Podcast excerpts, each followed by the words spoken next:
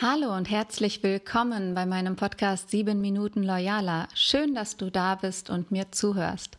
Ich war in der vergangenen Woche in einem Online-Seminar mit 18 Führungsfrauen einer öffentlichen Verwaltung und es hat mir nochmal ganz stark vor Augen gegeben, wie wichtig Frauen auf den Führungsaspekt sind, also wie viel positiven Einfluss sie nehmen und wie wichtig auch diese weiblichen Aspekte sind für eine loyale Kultur. Und deshalb soll es heute an diesem Sonntag darum gehen, wie Frauen eine loyale Kultur im Unternehmen beflügeln können. Vielleicht bist du eine Frau, vielleicht kennst du aber auch Frauen aus deinem beruflichen Umfeld. Und aus meiner Geschichte kenne ich es ganz genau. Viele Frauen haben eines mit mir gemeinsam, nämlich sie mussten wie ich den Weg bis zu einer Führungsposition, bis ins Hier und Heute sozusagen, teilweise schwer erarbeiten und vielleicht sogar erkämpfen. Warum sage ich das? Weil ich klar machen will, dass wir für den Aufstieg, gerade als Frau, bis zu einer bestimmten Position in einer von Männern geprägten Wirtschaftswelt erst die Gepflogenheiten von Männern erlernen müssen um dann weiterzukommen und auch befördert zu werden, weil ja auch in der Regel von Männern befördert wird, die in der überwiegenden Anzahl einfach in den Führungspositionen sitzen und die Personalentscheidungen treffen. Also heißt es, wer befördert werden will, muss in der Sprache der Männer mit ihnen sprechen können, verbal und nonverbal. Und wenn ich so zurückblicke oder wenn wir auch insgesamt darauf blicken, was braucht man denn, um in eine Führungsposition zu kommen? Dafür braucht man Selbstbewusstsein, ein überzeugendes Auftreten, gezieltes Präsentieren und Hervorheben der eigenen Stärken. Und viele Frauen brauchen lange, um sich genau diese Eigenschaften so anzueignen, dass sie überzeugend rüberkommen. Weil Selbstbewusstsein kann zwar auf der einen Seite da sein, aber dennoch lerne ich die überwiegende Anzahl an Frauen so kennen, dass sie eher an den anderen Menschen sich orientieren, fürsorglich eingestellt sind und ja, gerade wenn es darum geht, eine Sache, ein Projekt oder ein aussichtsvolles Unternehmen zu beurteilen, dann sind Frauen schnell dabei, nicht nur die Stärken, sondern auch die Schwächen aufzuzählen. Doch Selbstbewusstsein, überzeugendes Auftreten, gezieltes Präsentieren und dieses Stärken hervorheben. So kommt ein Mensch in eine Führungsposition. Und jetzt bitte überleg mal an diesem Punkt sind das die gleichen Skills, die gleichen Eigenschaften, die wir brauchen, um dann auch in so einer Position ein Team zu formen, um Mitarbeiter zur aktiven Leistungsbereitschaft zu bringen? Bringt mich zu der Frage, welche Skills braucht eine Führungskraft? Ich denke, die wichtigste Aufgabe als Führungskraft ist es, Menschen weiterzuentwickeln, sie besser zu machen, stärker zu machen und zu einem guten Team zu formen. Und wenn du so willst, macht es die Natur uns vor. Mit dieser Haltung, wie wir die Natur betrachten, von ihr fasziniert sind und sie so akzeptieren, wie sie ist, können und sollten wir eigentlich auch mit Menschen umgehen. Also im Einzelnen heißt das auf die Natur bezogen, wir akzeptieren natürliche Rhythmen, nämlich die Jahreszeiten. Und wir leben auch mit der Unvollkommenheit. Ich weiß nicht, ob du einen Garten hast oder nicht, aber wenn du hinten anfängst mit dem Unkraut jäten und vorne ankommst, kannst du dich eigentlich umdrehen und weitermachen. So. Also ein, ein Stück weit Non-Perfection ist okay. Da können wir es im Garten, in der Natur, können wir es plötzlich aushalten, können wir es sogar schätzen.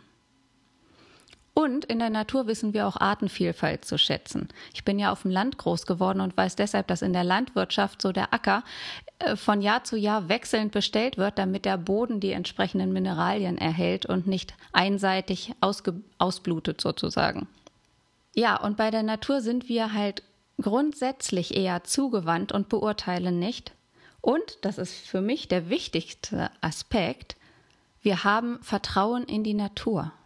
Denn wir vertrauen darauf, dass jedes Jahr wieder auf die Blüte die Ernte folgt. Wir wissen, ein Baum, eine Pflanze kann nicht 365 Tage im Jahr Früchte geben.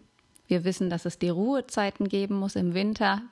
Und wir wissen, dass die Pflanze erst blühen muss, bevor es Ernte gibt. So kommt es auch bei unseren Mitarbeitern an. So ist es auch bei unseren Mitarbeitern. Wir müssen sie erst befähigen, empowern, um dann auch in einer loyalen Kultur gemeinsam erfolgreich zu sein. Und das ist so schön, wenn man gemeinsam erfolgreich sein kann, weil sich jeder am eigenen Erfolg und auch am Erfolg der anderen des Ganzen erfreuen kann. Also kommt es sehr auf unsere Haltung an, wie unser Verhalten aussehen und sich in Führung in der Folge auch auswirken wird. Zurück zu meiner Frage welche Führungsskills brauchen wir wirklich, welche Eigenschaften brauchen wir für eine erfolgreiche, loyale Führung. Wenn ich in meiner eigenen Geschichte zurückgucke, dann haben mich diejenigen Vorgesetzten und Chefs besonders beeindruckt, die mit sehr viel Empathie geführt haben. Das waren zwar nicht so viele, aber ich habe ein paar positive Beispiele im Kopf und vielleicht hört er es eines Tages mal. Bernd Strixner gehört auf jeden Fall dazu, der mich in einer wichtigen Lebensphase auch begleitet hat.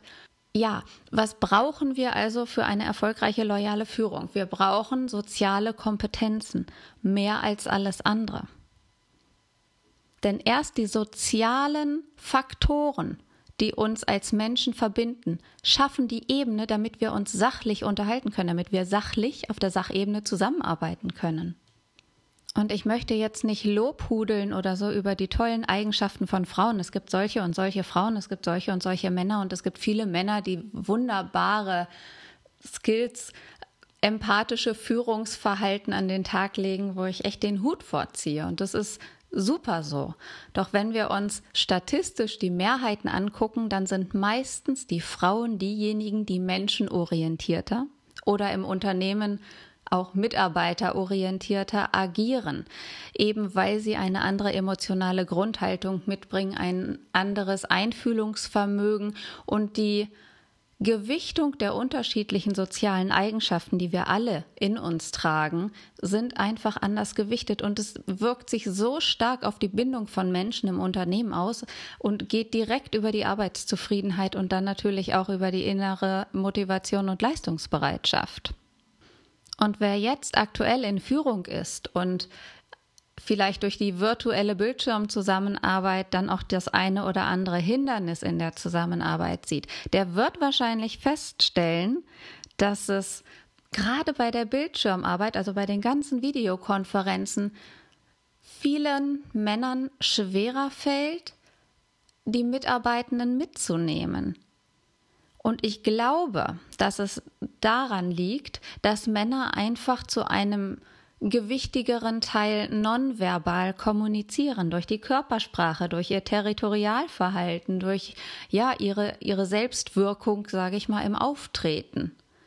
Und jetzt in der Bildschirmarbeit, da bleiben die einfach in der Luft hängen, weil einfach so ein kleiner Ausschnitt nur vom Gegenüber da ist, der Wirkung entfalten kann. Das ist auf der einen Seite für uns, auf der Führungsseite schwerer in den Gesichtern gegenüber zu lesen, aber auf der anderen Seite werden gerade Menschen, die mit sehr viel Druck und Autorität führen, es jetzt schwer haben, sich gegenüber Mitarbeitern durchzusetzen äh, auf diese Art und Weise, weil die Körpersprache körpersprachlichen Signale einfach abgeschnitten werden vom Bildschirm.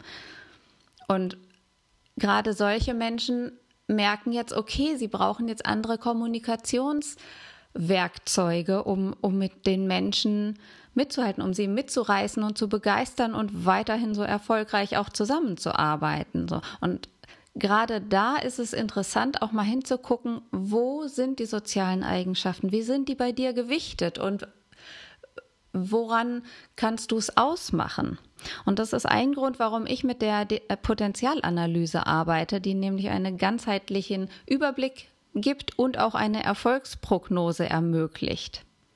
Ja, das beobachte ich halt teilweise auch mit sehr viel Spannung, weil die sozialen Kompetenzen eines Menschen gerade jetzt ihre Wirkung bei der virtuellen Zusammenarbeit am Bildschirm umso stärker entfalten und in Erscheinung treten.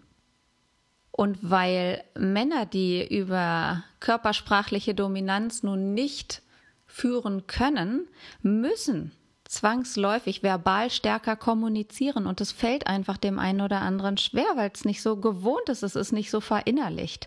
Und deshalb punkten gerade jetzt Feingefühl und Rhetorik zwei Bereiche, die Frauen klassischerweise mehr zufällt oder in denen Frauen einfach stärker aufgestellt sind aufgrund Erziehung und Prägungen.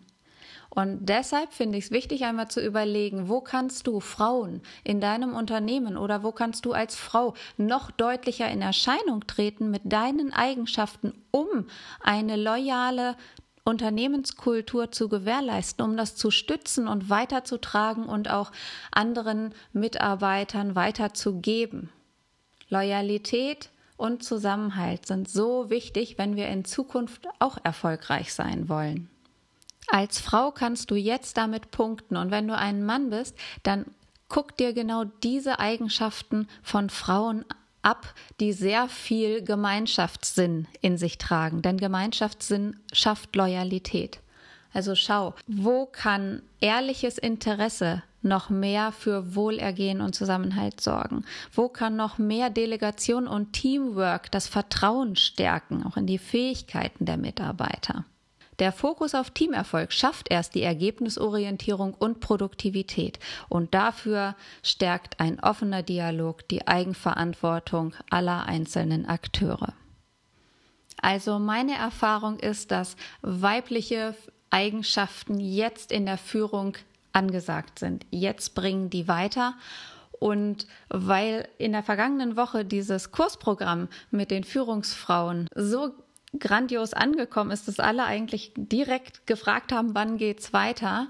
Und ich ja auch vor ein paar Wochen schon angekündigt habe, dass ich jetzt zum Jubiläumsprogramm meiner zehn Jahre Selbstständigkeit auch ein Programm mache, Progress Mentoring für Frauen in Führung oder die, die in Führung gehen wollen. Und wenn du dazu mehr wissen willst oder auch in deinem Unternehmen diese Skills diese typisch weiblichen Eigenschaften für mehr Zusammenhalt und Teamwork fördern willst, dann bleib bitte dran, hör schnell wieder rein oder guck auch auf loyalworks.de. In den nächsten Tagen wird da das Angebot auch veröffentlicht, das zum 1. September 2021 starten soll mit dem Programm nur für Frauen in Führung und Verantwortung.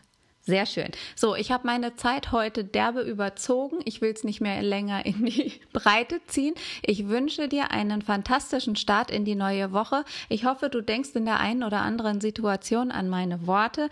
Gib mir gern ein Feedback bei Apple Podcasts oder bei iTunes. Und wenn du die Rückmeldungen von den Teilnehmerinnen aus der letzten Woche haben willst, die siehst du auf, auf meinem Profil bei Proven Expert. Ich wünsche dir alles Gute und hör bald wieder rein.